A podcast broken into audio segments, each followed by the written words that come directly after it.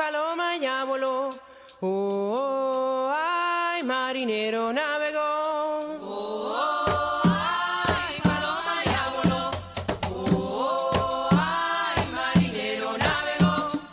Hi, everyone. My name is Leticia Peguero, and thank you for joining me on Out of the Margins, where we're defining youth justice one podcast at a time. I'm the ED, the Executive Director of the Andrus Family Fund.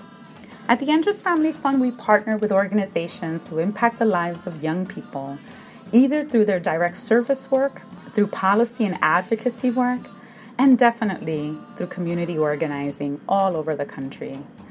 We're specifically interested in young people of color who are negatively impacted and affected by systems that we call disruptive systems, like the juvenile justice system, the foster care system, and yes, even the education system can sometimes be disruptive to young people of color in the United States. Through this podcast, we hope to shed some light on the issues we're working on and hear from our grantee partners on ways that they're creating a more just society for our country's young people. I have the privilege today of having as my guest Jody Kent Levy. She heads the campaign for fair sentencing of youth. So today we're going to talk about youth justice, lift up the winds, talk about the challenges, and get a little rooted in the history of fair sentencing efforts and juvenile life without parole. So, Jody, welcome. Welcome to Out of the Margins today. Thank you so much for taking time. Absolutely. Thank you so much for having me. Yeah. So, before we dig deep into your work, I, I like to start by having you tell me and tell us a little bit about yourself. Sure. Um, well, I was uh, born in a suburb of Boston, Massachusetts. I'm a diehard Red Sox fan. um, you know, I live by Yankee Stadium. yeah, I know.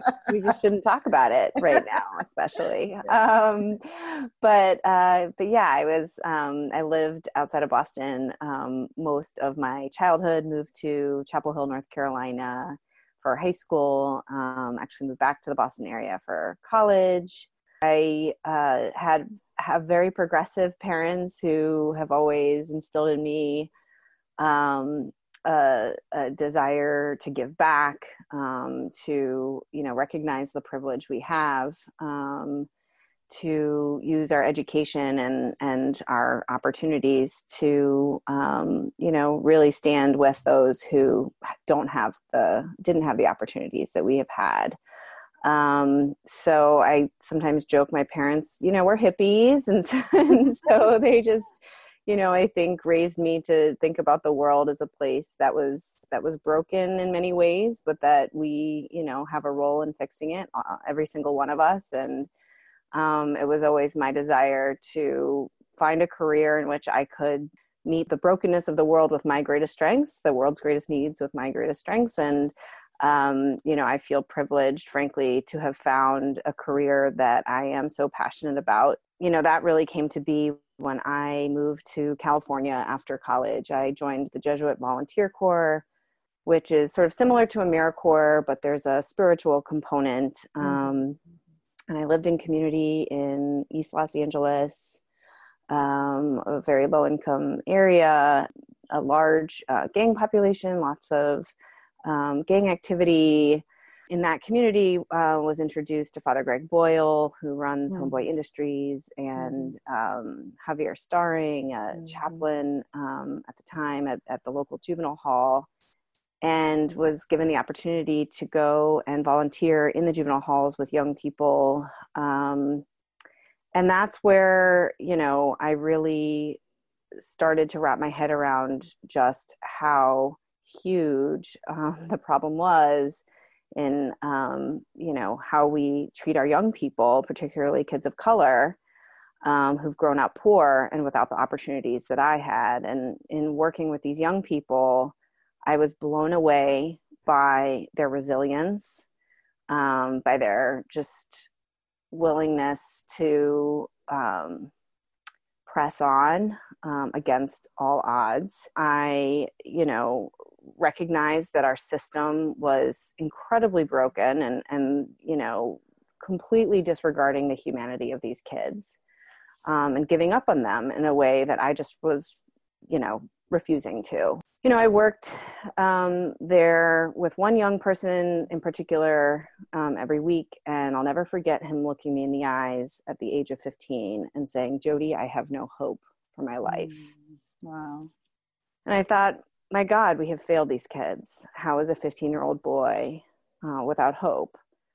And, you know, it was there that I really you know found my calling if you will or you know made the decision that this was just this is where i wanted to to dedicate my career i really wanted to stand with these young people and make sure that we as a society weren't giving up on them so you said just like a minute ago um, the system was completely broken and lately, I've been challenged uh, when I say that, um, in part by organizers, right? Folks that are doing either JJ or juvenile justice organizing. Um, and they they say to me all the time that the system isn't broken. Like it's actually mm-hmm. um, doing exactly what it was designed to do when we look at the history of incarceration, sort of, right? That how, how deeply tied to um, to slavery it is. And so mm-hmm. I'm just really curious from your perspective um, is it that the system is broken or is it that the system is so problematic in part because it's tied to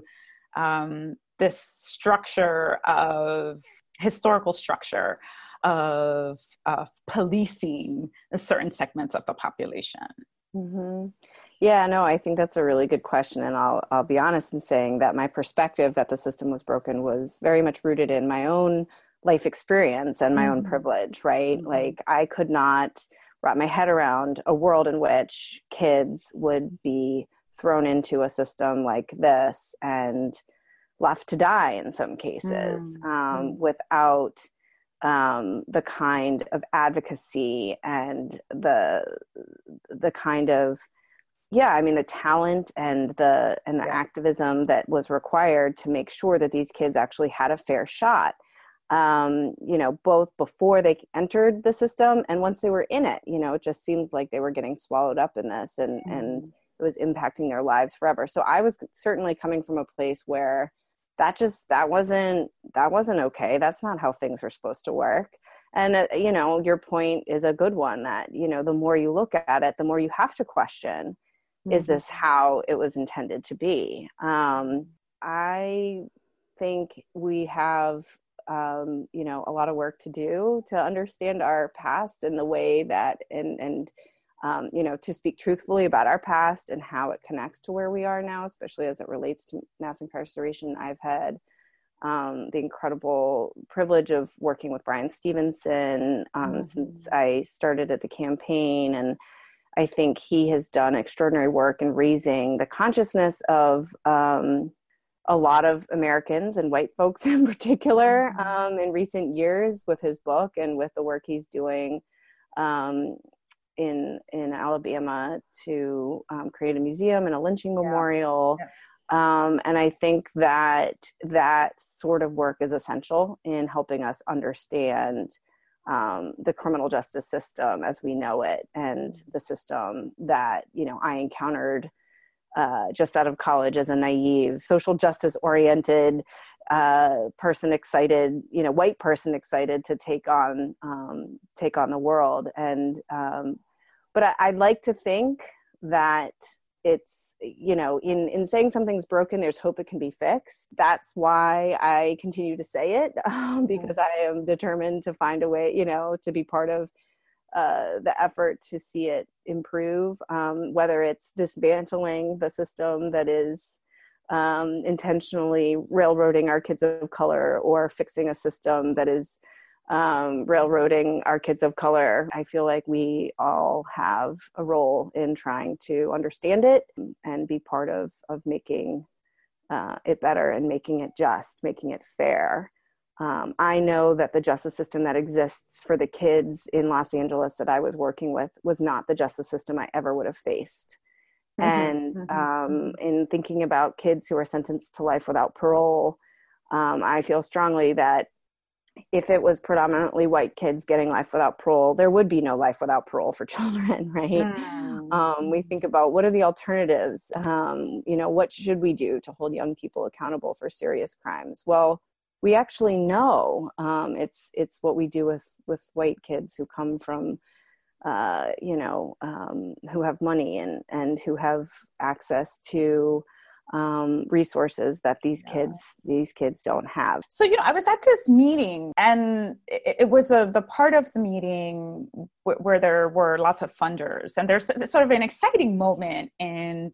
Uh, criminal justice um, uh, or you know ending mass incarceration sort of right the, the, the conversation that in the funding community that we're having it's an exciting time because as people that have been, you know, some of the funders that have been in, in the work for a long time will say, there's more funders than ever that are interested in these issues, which I think, you know, always uh, more is that can be better and isn't always better actually.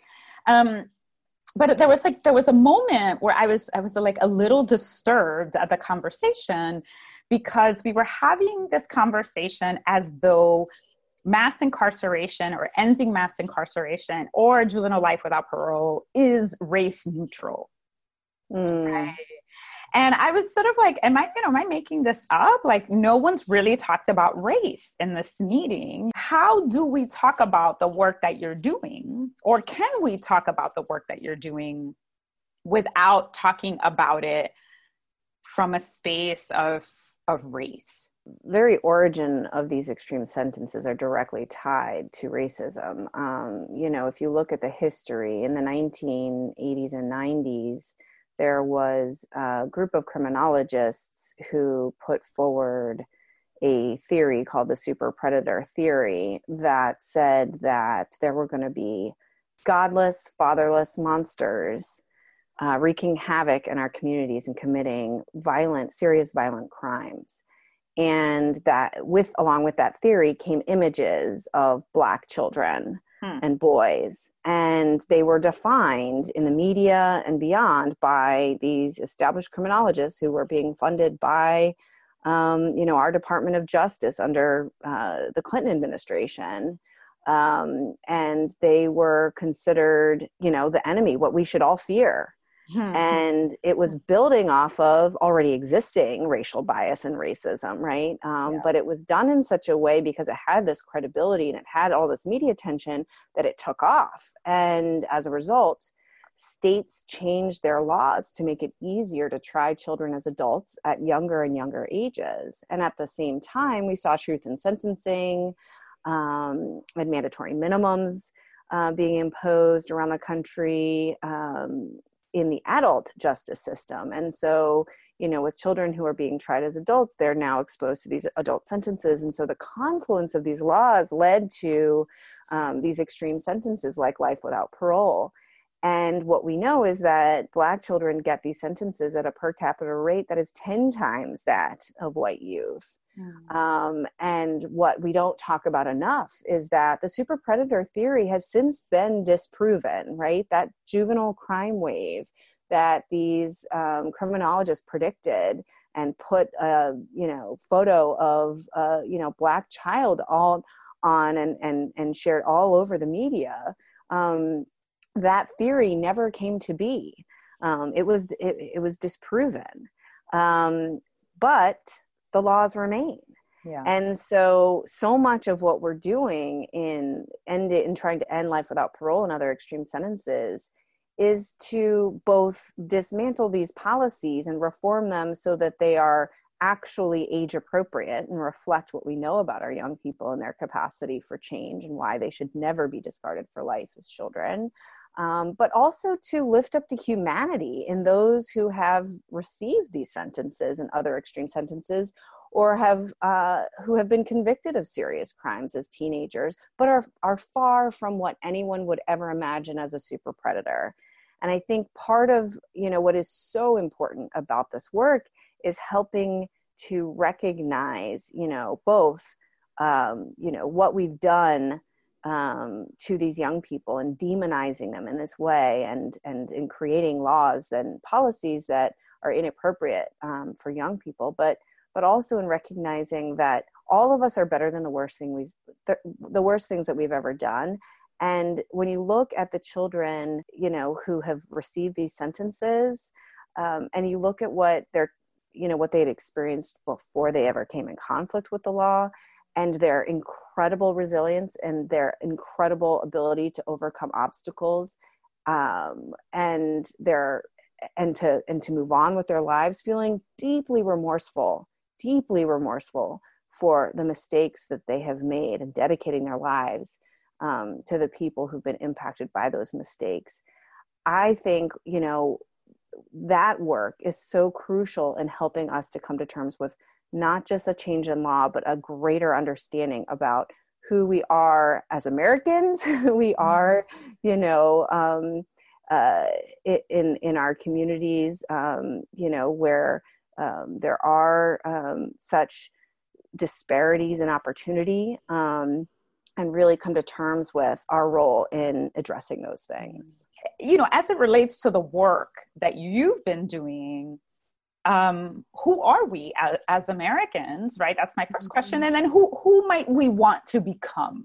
Well, as um, the eternal optimist, I will say this. I think that one of the extraordinary things about doing work on this issue um, is is that we meet people from all political persuasions, all walks of life, who have decided to come together to address this issue to address mm-hmm. um, this notion um, that kids, some kids, are worthy of of dying in prison, unworthy of ever reentering society.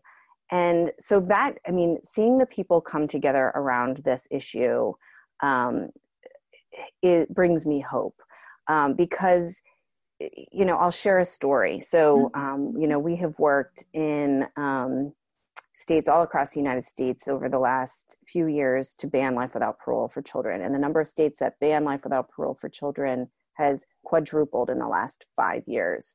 And the states that are leading the way are conservative states. And they have had, in some places, broad bipartisan support. Um, in Nevada, our bill passed unanimously a few years ago. Um, and and and these are places where you know you don't necessarily expect to see the kind of sweeping reforms um, that they that they have made. And then, um, we worked this year um, to ban life without parole in the uh, for children in arkansas.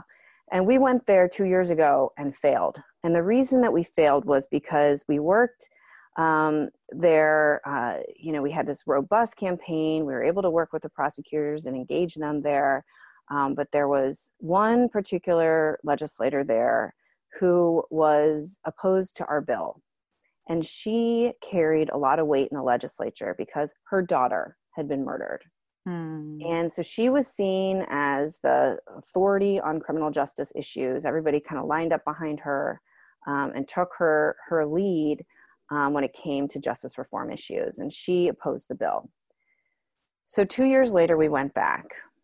And when we went back, we met with her as our first the first meeting before we went in to to figure out you know what the strategy was going to be. We wanted to make sure um, we understood where she stood. Um, and in that meeting um, it was my advocacy director uh, my colleague xavier um, who was convicted of a murder when he was 13 and served uh, 13 years in prison and has been out now 15 years and is an extraordinary person and a woman named Linda White, whose daughter was killed by um, two youth in Texas um, over 25 years ago, but who's been incredibly supportive of reform. And, you know, the four of them sat down together and had a conversation. And in that conversation, they connected on a just on a very human level. So, you know, whether this is about being American or just being human, they connected to one another. They came from very different places and had different life experiences, but they connected. And over the course of that meeting, that legislator not only went from not opposing our bill um, to sp- supporting it, she asked to sponsor the bill. Mm, and it wow. was because she could see, looking at Xavier, looking at Linda, that we have more in common than we do, uh, you know, than our differences, and that um, that we all have the potential to be better than our worst acts, right? We all are redeemable, but particularly our kids. And I think in that moment, you know, she she saw hope. She saw, and she she did something really bold. She went on the floor and she gave an impassioned speech, and they lined up behind her. And the and Arkansas now bans life without parole for children. And just next week, there are people who were told they were going to die in prison as children coming up for parole for the first time and wow. you know i mean i think that that just really speaks to both how egregious it is that we sentence kids to die in prison right that you can get people from um, you know both ends of the political spectrum together to say no no we've gone too far yes. but i think it also speaks to just how we as human beings want to relate to one another and want to be able to be in relationship with one another and want to be able to understand one another and you know in that meeting you know i think you saw we saw that happen and it had a really profound effect. Thank you for that story. In 2012 um, the Supreme Court ruled against mandatory life without parole for children convicted of murder. And so now in the United States, we have what is it, 29, right? 29 states that have such laws or laws like that on the books. Um, how how does that work? So why is it only 29 states? And then how does the campaigns work? Um, via the story that you just told, how, how does the campaign sort of work to mitigate um, and to potentially change uh, and bring to light uh, the issue for legislators who, you know, maybe are coming at it from a perspective that is not about the Xaviers of the world. Mm-hmm. Yeah. So, I mean, you know, the Supreme Court has stepped in three times just since 2010 on this issue alone, which is pretty extraordinary. Um, mm-hmm. And it and it followed um, the ban on the juvenile death penalty, which which was just in 2005. So, you know, 12 years ago, we were still executing kids in this country. Um, so to think about, you know, sort of how far we've come since then, it's it's it's you know, it's exciting to see and. Um, but so in 2010, you know, the court ruled in Graham v., Florida, that it's unconstitutional to impose a life without parole sentence on someone convicted of a non homicide offense. And then in 2012, the court stepped in again and said that, um, you know, the, the, that states cannot and the federal government cannot impose a mandatory life without parole sentence on a child um, and that, and then in 2016 in Montgomery v. Louisiana, they held that that that Miller decision was retroactive, but also took it a step further and said that if you can show a kid can be rehabilitated, you can't impose life without parole on a child, right? They use this standard that they came up with that, you know, of course, is challenging, um, is creating challenges for us everywhere. But they said if a child is irreparably corrupt, then, you know, the sentence is only available to those whom are irreparably corrupt. And, and if they can demonstrate transient immaturity, then this, then the sentence is unconstitutional. That to be silly, but it almost sounds like something that that um, like in a Star Trek episode, they would say about an alien race, right? Like these people.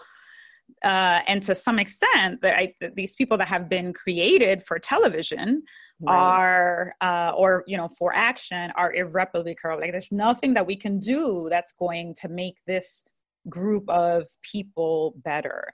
And so i'm, I'm just curious from the legalese perspective what is that uh, what is what does that mean well, so it means different things in different places, and that's mm-hmm. the problem, right? Mm-hmm. Because there is no strict definition or Got standard, um, and so as a result, it's being implemented differently in mm-hmm. in different mm-hmm. parts of the country. Now, I will say, um, Justice Scalia, in his impassioned dissent in Montgomery, said that Justice Kennedy, in writing Montgomery, um, and issuing the standard had created a standard that should be impossible to meet. And we agree, God rest his soul. We agree with Justice Scalia that, in fact, this should be a standard that is impossible to meet. Kids are at a stage developmentally where you cannot know what they're going to be like decades later. Um, and so, therefore, it is never appropriate to impose a final irrevocable judgment on a child. Um, and that's why we're f- fighting all over the country to end life without parole and these other extreme sentences that are essentially life without parole. Um, and um, and so you know the work that we're doing is is directly with legislators and supporting defense attorneys challenging these these sentences in court to help them make these arguments to say that you know, because of what we know about children, um, this sentence is never appropriate, and that there are other ways to hold them accountable that are more age appropriate and reflect their unique characteristics as children. And so, rather than litigate what is irreparably corrupt ban the sentence outright because mm-hmm. that is not mm-hmm. something that you know any of us should be in the practice of having to try to figure out especially when you know um, the adult, adolescent development research shows that kids are still changing and into their 20s and That's so right. um, you know and and and it, the good news is that um, the vast majority of them age out of criminal behavior. So that just the notion that we would send them to prison for the rest of their lives for something that they've done as kids is is just absurd and barbaric. Um, we mm-hmm. absolutely need to hold these kids accountable. The kids we're talking about, the vast majority of them have been convicted of murder. The mm-hmm. worst crimes, you know, imaginable in some cases. In some cases, they were there at the time of the crime, um, but they weren't the shooters. But they're held equally um, accountable. They're still being given um, the, the same penalties that the shooter would. Um, nonetheless, the, the consequences are no less tragic when it's when when they're committed by uh, a child. Uh, and I think we need to be honest about that. We need to be yeah. honest about the suffering um, of of people, uh, family members who've lost loved ones to youth violence, and what we know in working with many of those family members is that they don't want to see these kids die in prison either.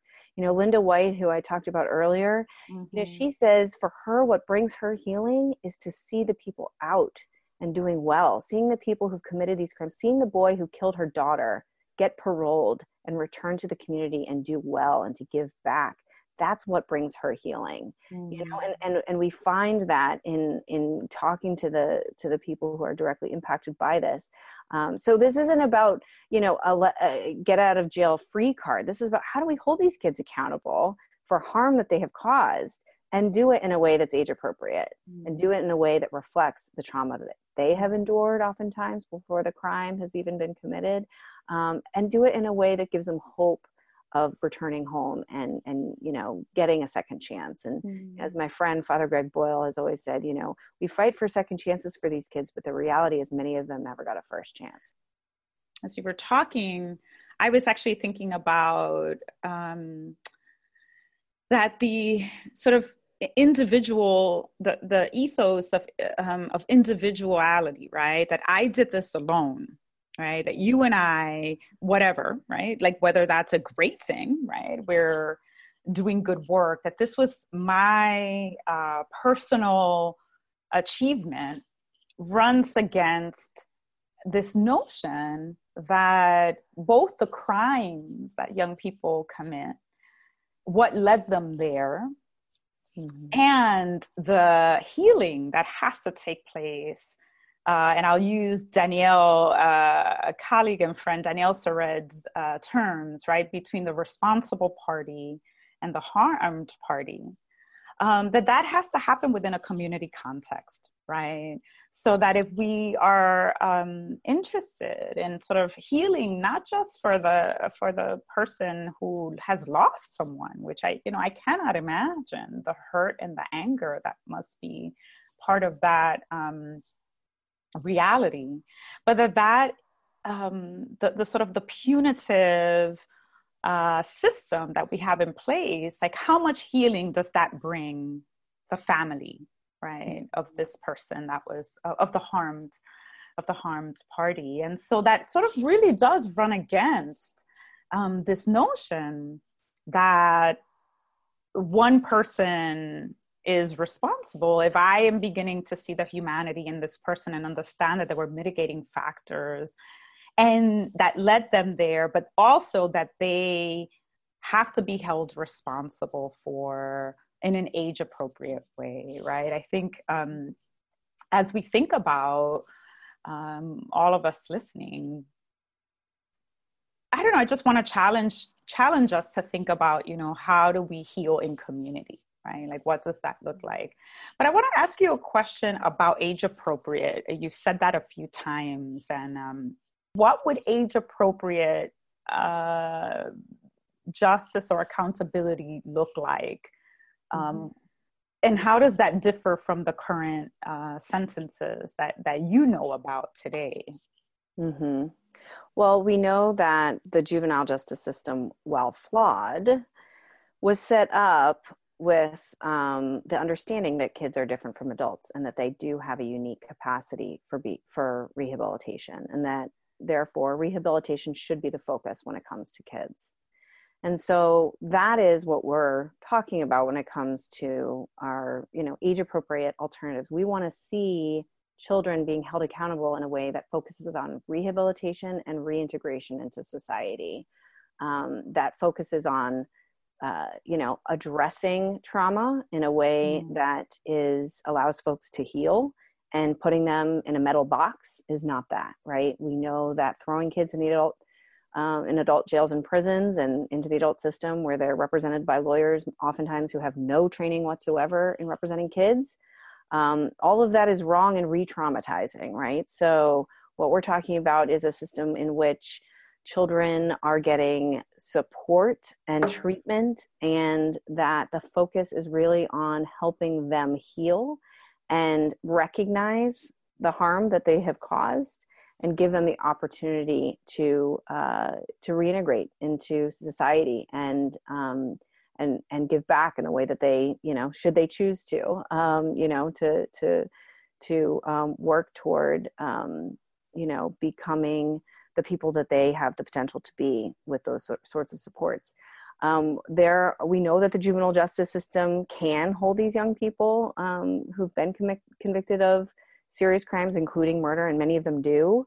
Um, but because of the way the laws have changed in, the, in recent years, as, as I was saying earlier, because of the super predator theory and and tough on crime policies, um, most of them are thrown into the adult system mm. and just deemed adults and kind of discarded at that point, given up on. And so, um, you know, we at, at the campaign are working to address the most egregious, the most extreme, the most excessive penalties imposed on kids. Um, because they violate international human rights law. They are, you know, we're the only country in the world that sentences our kids to life without parole for children. We want to get rid of this egregious practice and because we recognize that the system as a whole is too punitive. And so, if we can address this most extreme sentence and sort of ratchet down the ceiling, we make the system as a whole less punitive. So, in the short term, uh, you know, the sentences that these uh, that are replacing life without parole for children are other lengthy sentences that we, you know, think are inappropriate for children um, in many places. Um, you know the appropriate way to handle these kids is you know we believe in the juvenile system where they can have greater access to rehabilitation and um, it's not the adult system whatsoever. Um, but we realize that there are people who are serving these extreme sentences and that the political reality is that we can fight to get them out and and you know uh, and uh, take compromises that are not the ideal um, because that is our political reality. And in the meantime, in doing so, people are coming home. Um, people who were told they would die in prison are coming home and building families and building lives.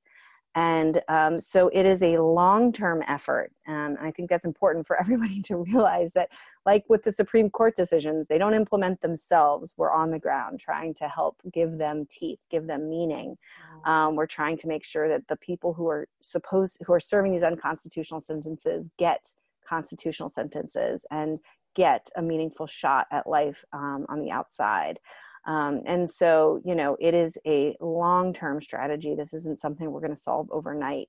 Um, but at the end of the day, we're out there talking all day long about the need to hold pe- hold kids accountable in age appropriate ways because we know that the more that we talk about that and the more that people hear what that can look like and see what that can look like when we have you know our our ICAN members the the people who've been to prison and, and have turned their lives around when people see that we can do this um, in a way that isn't so dehumanizing, that isn't about giving up on our kids, that is about building on their potential. It is about um, recognizing, you know, um, how young people can change with the supports that they need, and um, recognizing you know how we failed them before they came in contact with the system to begin with in doing all of that work we hope that gradually we'll see you know we'll come closer to that reality there's a lot of conversation around decarceration that has to do with nonviolent felonies mm-hmm. right? And so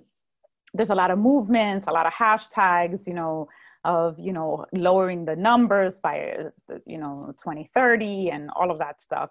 And so i um, but i'm always left with the question like what about the people that are deemed or that are thought to be or that have a record of violence? You know what how do we like i don't want us to fall into the trap of like there's like the good people and then there's like the bad people right? Like how do we begin to think about the humanity of everybody, understanding that some of these young people have actually committed, you know, violent crimes and, and will uh, uh admit to that and yet uh, deserve age appropriate uh, uh, sentences and uh, an opportunity to redeem and and you know if we if we believe in the idea of redemption right? So so tell me a little bit about that because i know that there's sometimes a divide between the nonviolent uh, sort of space and then you know the like how are we going to work to talk about and also provide services for young people that provide violent violent offenses mm-hmm. well so i'll say a few things first of mm-hmm. all i mean we focus on the quote unquote worst the worst right the kids that people say are the quote unquote super predators the kids that you know and that is because um, one you know because they're serving these extreme sentences that are that have no place in our society.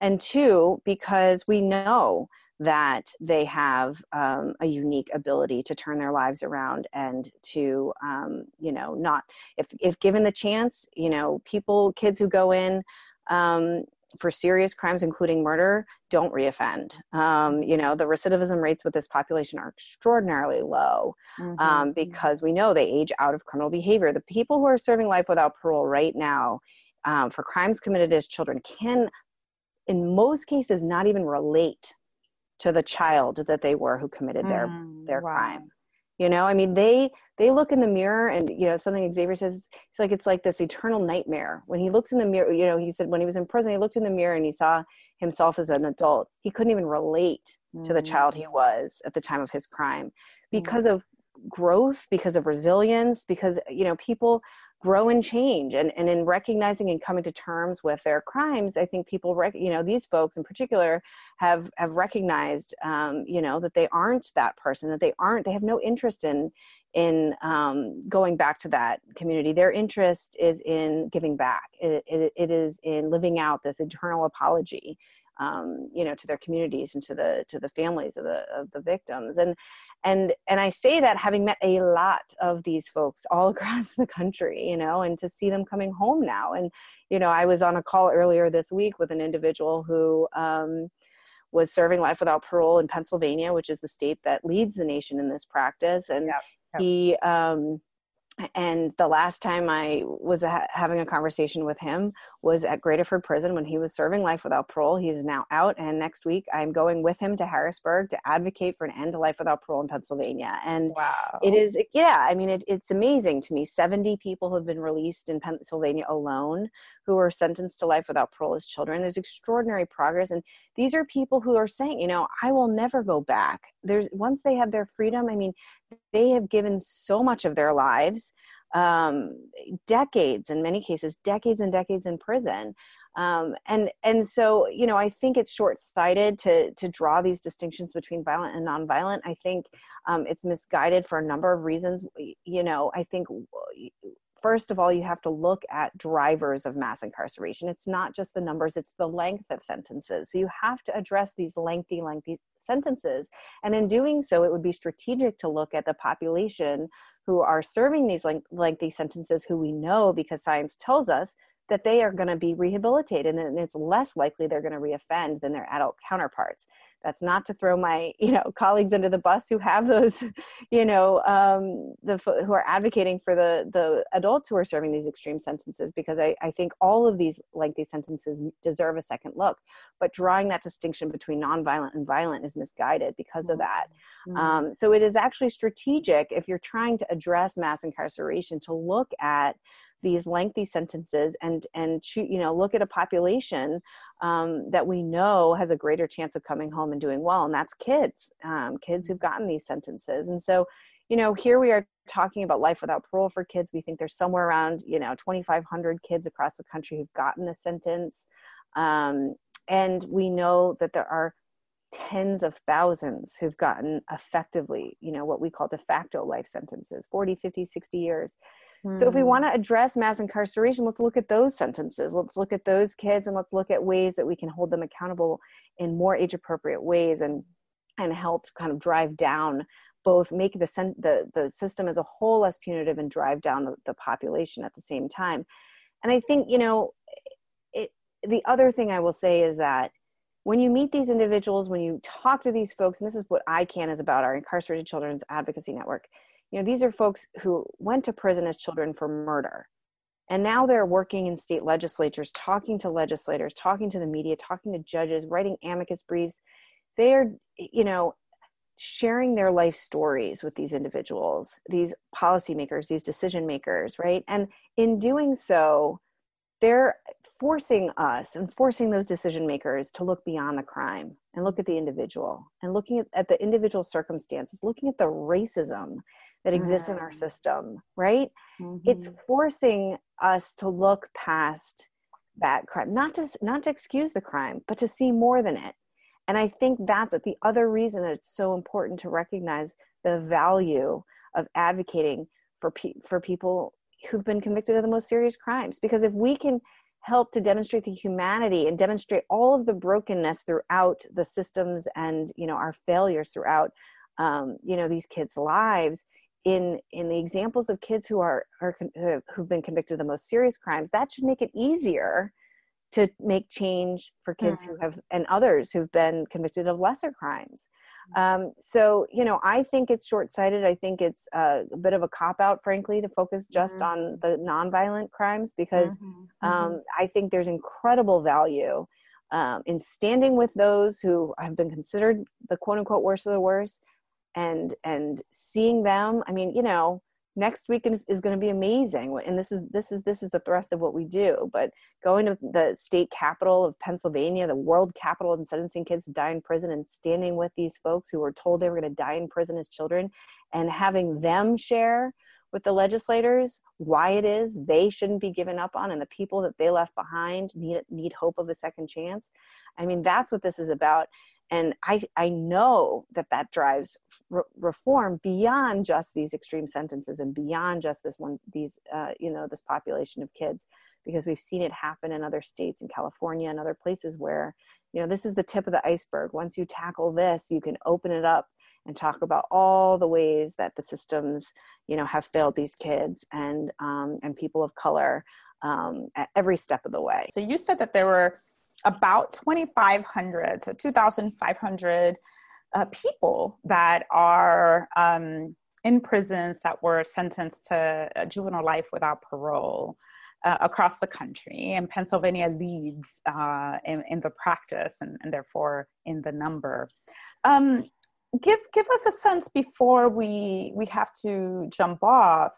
What is the average uh, amount of time um, you know, for you know this person that you mentioned that you're going to go and advocate with him? Are people serving? Like, how, how old are they when they come out? So for the juvenile lifers who that 2,500 um, population who have been resentenced, this you know.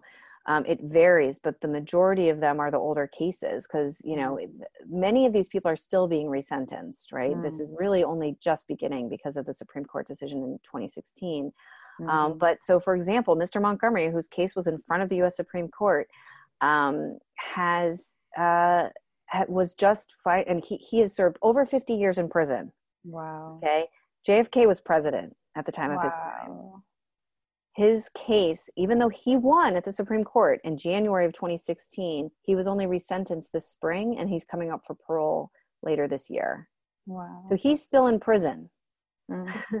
you know um, and a lot of these people have served decades in prison um, eh, the, the folks who are coming home now some of them who are being resentenced have, have only served you know 10 20 years um, mm-hmm. which of course you know is still a lot of time in most That's cases right. double their double the time that they lived on the outside in some cases you know i mean if we're talking 30 years it's double you know so Um, so it, it really varies, but the, the Mm. first cases that are moving forward tend to be the cases, the older cases where people have served, you know, three, four decades in prison.